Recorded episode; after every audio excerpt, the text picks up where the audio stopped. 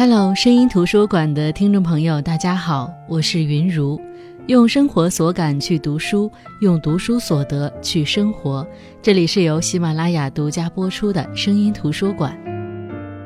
我经常在开开心心的刷社交媒体的时候，突然刷到一些让人心惊的视频，比如某些案件的梳理，比如暗网交易。第一次知道暗网的时候，好奇中掺杂着一些恐惧。我实在不敢相信，光天化日、朗朗乾坤，还有一条我们看不见的网络，在那里，人不是人，是明码标价的货品，任何你能想到或想不到的残暴行为都将上演。这些是今天才有的吗？并不是，只不过之前并不是在地下，并且它有另外一个名字，叫黑奴贸易。学过历史的人都知道黑奴贸易。这是在人类近代史上奴隶贩运写下的最可耻、最卑劣的一页。利欲熏心的欧洲殖民者把人数众多、具有热带作物种植技术又能适应热带劳动的非洲黑人当作猎奴的对象。从塞内加尔河口到刚果河口的广阔地带，停泊着一艘又一艘欧洲殖民国家的贩奴船。乌黑的船首就像张开的血盆大口，等待着吞吃人肉。据资料统计，黑人部落猎奴战争在四百年的奴役过程中，非洲黑人被杀了上千万。圣多明戈岛在18世纪上半期共输入奴隶280万人，而到1976年仅剩下6万5千多人，平均每年要死亡4万多人。按照每运到美洲一个奴隶最少要牺牲十个左右非洲黑人的计算方法，奴隶贸易使非洲损失了一亿人口。这个数字相当于1980年非洲人口的总和。那今天声音图书馆要分享的这本书是美国作家科尔森·怀特黑德的《地下铁道》。我们通过这本书，去了解历史阴暗的一面。地下铁道最早是指19世纪美国秘密路线网络和避难所，用来帮助奴隶逃往自由州和加拿大，并得到了废奴主义者和同情者的支持。《地下铁道》这本书的作者科尔森·怀特黑德，凭借《地下铁道》这本书，成为21世纪唯一凭借同一部小说获得美国国家图书奖和普利策奖的小说家。虽然这本书并没有道明故事发生的时间。但是我们可以通过地下铁道的背景以及书中的一些情节，大致推断故事是发生在19世纪内战爆发前的美国。少女克拉无家可归，受到欺辱和强暴，过着没有希望的生活。一次残忍的鞭打让她下定决心逃出人间地狱，穿过沼泽的黑水和森林的幽暗，搭乘秘密的地下铁道，一路向北。投奔自由，这是怎样的旅程呢？他沿路看到社会的邪恶、法律的不公、暴力无处不在，善良的光却是那么脆弱。好心人一个个倒下，但那身高两米、冷酷无情的猎奴者仍然紧追不舍。这本书的章节是一大特点，它运用奇数章节的形式，每一章都从故事的一个角色或者说是发生的地点出发，再从这个人物或地点的视角去描述，像是一块块拼图，最终这些拼图汇成了故事的全貌。所以不看到最后，你是无法窥得故事全貌的。书的第一章是从主人公克拉的祖母阿贾里开始的。阿贾里和许多黑奴如同货物一样被关在船舱底层，舱底有毒的空气、幽闭的空间，还有和他拴在一起的奴隶的尖叫，都在试图将阿贾里逼疯。阿贾里在前往美国的途中两次妄图自杀，一次拒绝进食，接着又投海，但都没有成功。他被多次倒卖，最终来到了兰德尔种植园。被贩卖的价格是二百九十美元。在这里，阿贾里和三任丈夫有过五个孩子，但最终丈夫和其中的四个孩子全部死去，只剩下一个女儿。这个女儿就是主人公克拉的母亲梅布尔。梅布尔是兰德尔种植园里唯一一个成功逃走，并且没有被猎奴者找到的人。梅布尔离开时，克拉只有十岁，又或许是十一岁，谁知道呢？母亲是突然失踪的，连克拉都没有看出端倪。克拉只记得自己依偎在母亲的肚子上沉沉睡去，之后就再也没能见到她。梅布尔没有任何要离开的迹象，他甚至没有留给克拉一个吻，就是那种能够在回忆这一切时后知后觉地想起，那其实是告别的吻。克拉回忆了这一切，没有这样的吻。没了母亲，外婆阿贾里也早已过世。小小的克拉在这座种植园里艰难求生。失去了大人的保护，他被赶去了伶仃屋，那里是疯子、病患、一切失去价值的奴隶的居所。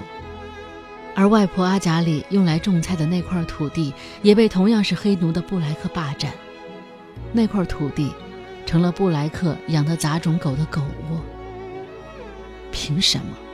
克拉心底蓄满了愤怒，他想起外婆曾经说的那句话：“谁敢在我的地上胡来？”我就给那家伙的脑袋开瓢。于是，克拉像一个战士一样回到伶仃屋，从墙上摘了把斧头，回到狗窝前，他一斧子砸掉了狗舍的屋顶，差点把狗的尾巴劈成两截。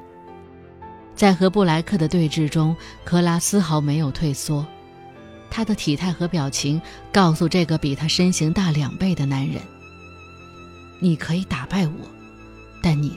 一定会为此付出代价。这场对峙让克拉一战成名，从此成了伶仃屋最声名狼藉的住户。而不久后，布莱克逃跑了。讽刺的是，布莱克原本可以逃掉，是他那条杂种狗的吠叫给巡逻队指明了方向。尽管克拉有一股子蛮劲儿，但她仍旧是一个小女孩。她在一个人的日子里遭受过黑奴的轮奸。以及其他女黑奴的孤立，这些可怜的人，即便同处黑暗，也要互相伤害。这世间如果没有道德和法律，没有公平和正义，很难会生出同情及同理心，有的只是弱肉强食。黑奴们的生活苦不堪言，而为数不多的欢愉，也许就是借老黑奴乔基的生日举办的派对。但实际上，乔基自己都不清楚自己的生日到底是在几号。但在那天，黑奴们会从各自的地里挖一些蔬菜、水果，或是私藏的面包、甜酒，欢聚在一起。书中说，日复一日的奴役让他每天都感受到一种人人都有的紧张，一种集体的恐惧。他不断积聚、增压，最后这几个小时却化解了许多愤懑。他们得以面对早晨的苦工，以及往后的一个个清晨、一个个长日，因为有了重新填筑过的心气儿，哪怕它还是那么贫瘠；因为有了一个可以回望的良宵，还有下一个可以期盼的寿宴。他们围成一圈，把人的精神留在里面，与非人的外界隔开。但不同往年。今年的寿宴并不顺利，原因是庄园主兰德尔兄弟加入了进来。一个黑人小孩在给特伦斯·兰德尔倒酒的过程当中，不小心将一滴酒洒了出来，溅在了特伦斯的领子上。小孩赶忙道歉，但是手杖已经狠狠地抽到了他的肩上和头上。男孩尖叫着，可是抽打仍在继续。一滴酒。仅仅是因为一滴酒，就被毒打，一种被邪恶掌控的感觉涌上了克拉的心头。他想起那些被吊在树上，任由秃鹰和乌鸦啄食的男人，被九尾鞭打到露出骨头的女人，他们被斩断双脚防止逃跑，斩去双手防止偷盗。男孩和女孩遭受毒打，比眼前这个还要年幼。他看在眼里，却无能为力。可是，现在，一种感情死死钳住克拉，转眼他就做了肉盾，扑在男孩身上，血溅了一地。那天之后，克拉足足躺了两个星期。他开始想到逃跑，他看到黑暗处，倾听沼泽里传来嘶鸣和溅落之声，深夜在那儿行走，向北，朝着自由洲前进。要那样做，必须与你的理智告别。他母亲就那样做了，所以，当同是黑奴的朋友西泽再次问他要不要跟自己逃走时，他点了点头。选择走，需要大胆的妄想，他必须得相信别处是有更好的生活等着他，否则他永远不会这样做。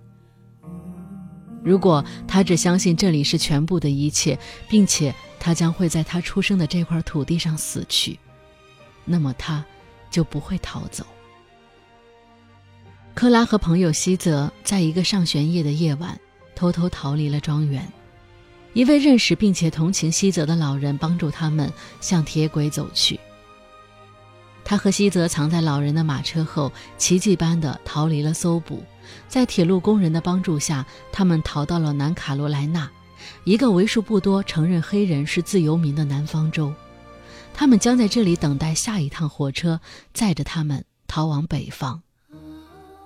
来到这里，眼前的自由是克拉见所未见的。他们可以享用美食，可以穿好看的裙子，得到教育，去认字读书，可以看医生，服用正规的药物。这份自由和美好。让克拉有些怨恨母亲。是的，怨恨。他怎么能抛下自己来独自享受这样自由的生活？如果自己不是跟西泽逃跑，恐怕早晚会死在那座庄园里。可是，南卡罗来纳并非看上去那样光明美好。这里在外人看来是自由州。但是这里的白人一边高声倡导着提高黑人的智能，一边暗地里对黑人进行梅毒实验和绝育计划。西子和克拉还没有看到这一切，他们决定留在南卡罗来纳。他们错过了第四趟前往北方的火车，而这个决定也将眼前的美好幻想彻底撕破，因为李奇伟出现了。他是一名优秀的猎奴者。逃跑的黑奴没有一个人逃过他的猎寻，当然，除了克拉的母亲梅布尔。梅布尔仿佛是李奇伟勋章上唯一的瑕疵。他接受了兰德尔庄园的委托，来抓回西泽和克拉。他用一把火摧毁了克拉和西泽在南卡罗来纳的生活。克拉和西泽走散，他不得不继续逃亡，逃向了北卡罗来纳。这是一个黑人仍旧是奴隶的地方。不仅如此，任何帮助黑人的人都会遭受严酷的刑罚。克拉被迫藏在一户白人家庭的阁楼度过漫长的数月，最终还是被告密者揭发，又不得已开始逃往田纳西州。灾厄并没有停止，这里被大火点燃。不论黑人还是白人，都失去了家园。书中说，田纳西在连片的死亡盛景中渐次盛开，沿着铺满余烬的道路前行。接下来的两座城镇已被大火吞噬殆尽，中心地带有一处宽阔的交叉路口，已经毁灭的条条大街曾经带着开拓精神，在此汇聚。现在，已经不复存在。一座烤炉伫立在面包店的废墟当中，仿佛狰狞的图腾。监狱牢房的钢筋背后，蜷缩着一具具人体的残骸。其实，在美国历史上，地下铁道并不是一个真实的地下铁路，它只是一个很形象的比喻。它指的是18世纪形成、19世纪中期达到鼎盛的一个由秘密路线和安全屋构成的网络。据估计，有十万美国黑奴借由这一网络，在废奴主义者和盟友的帮助下，逃往禁止蓄奴的自由州或者邻国加拿大。所以，地下铁道只是一个比喻，强调这一网络的秘密性，但它并不一定是在地下，甚至不一定是铁路。在后期，这一名词还可以指代帮助逃奴的废奴主义者。总之，它象征一条通往自由的小路。而这本书的作者怀特黑德试图让它成真，所以在这本书的描述里，地下铁道是一个真正的地下铁道，有地洞，有轨道，有站长。地下铁道被他写成了确实存在的铁路网，它由极少数善良、勇敢、坚信自由和正义的白人和有色人同胞们秘密运转，在黑暗的地底把克拉带到一个又一个州。每次重回地面，克拉都如同置身完全不同的另类美国。克拉只是一个普通的少女，在这趟地狱的旅行中，她困苦、迷茫、难以抉择。在经历了追捕、逃脱、背叛，在少数好心的白人和黑人同胞的帮助之下，他终于辗转四个州，来到了北方。在走出隧道之后，他遇到了一位黑人车夫，车夫邀请他上马车，并给了他面包和水。书中说，毯子硬邦邦的，扎着他的下巴，可他不在乎，他很想知道。这车夫从哪儿逃出来的？过去有多苦，走了多远的路，才把那一切留在身后？作者怀特黑德说：“一开始，克拉是产业，既是人又是物品，在逃往北方的路上，经过了许多州，慢慢变成了自己。克拉最终成为真正的人。”故事的内容大概就到这里结束了，但是整本书的风格却让我印象深刻。这本书就像《百年孤独》一样，运用了魔幻现实主义的手法，运用变现实为幻想而不失其真实的原则，让黑奴们遭受的痛苦，在种植园里发生的种种，以及在逃亡过程中的遭遇，通过一种魔幻的手法，较为隐性的表达。书中让我感到最惋惜的是克拉的母亲梅布尔。起初，克拉踏上逃亡之路，一部分原因就是受母亲的影响。之后，克拉也曾多次的寻找母亲，甚至坚信猎奴人李奇伟的说法，母亲是在纽约，或是在鞭长莫及的加拿大。但是，在这本书的结尾，还是对梅布尔的去向做了交代。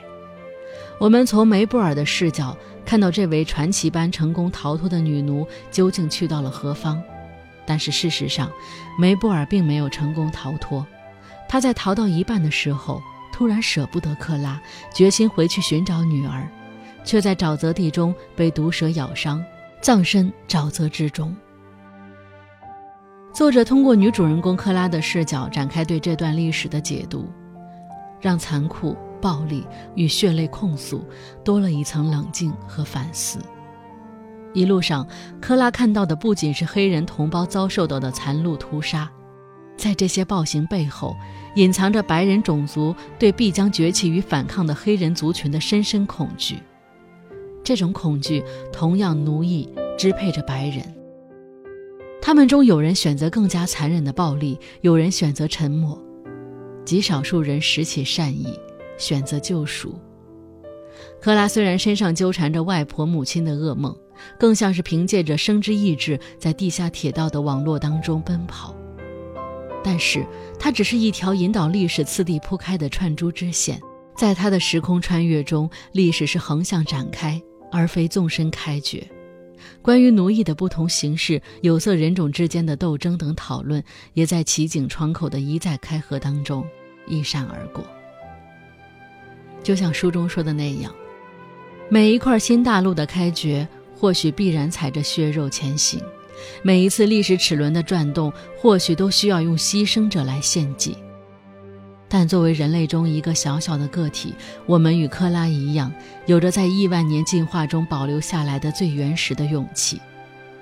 当暴政的乌云再次集结，当不公露出他残暴的爪牙，愿克拉的奔逃故事，可以给我们带来些许启迪。不做历史车轴下的泥浆，做个时代必然中的例外。无论付出怎样的代价。好的，这就是本期的声音图书馆。本期声音图书馆分享的是美国作家科尔森·怀特黑德的《地下铁道》。怀特黑德在书中说，他相信奴隶本能的选择引导着他，在任何地方，任何地方，但绝不是你逃出的地方。他已经凭着这种本能走了这么远，他要么抵达终点，要么在铁轨上长眠。最后，愿我们所有人都能在这条人生的道路上得以出逃，能够去找寻我们梦想中的自由。好的，我是云如，我们下期再见。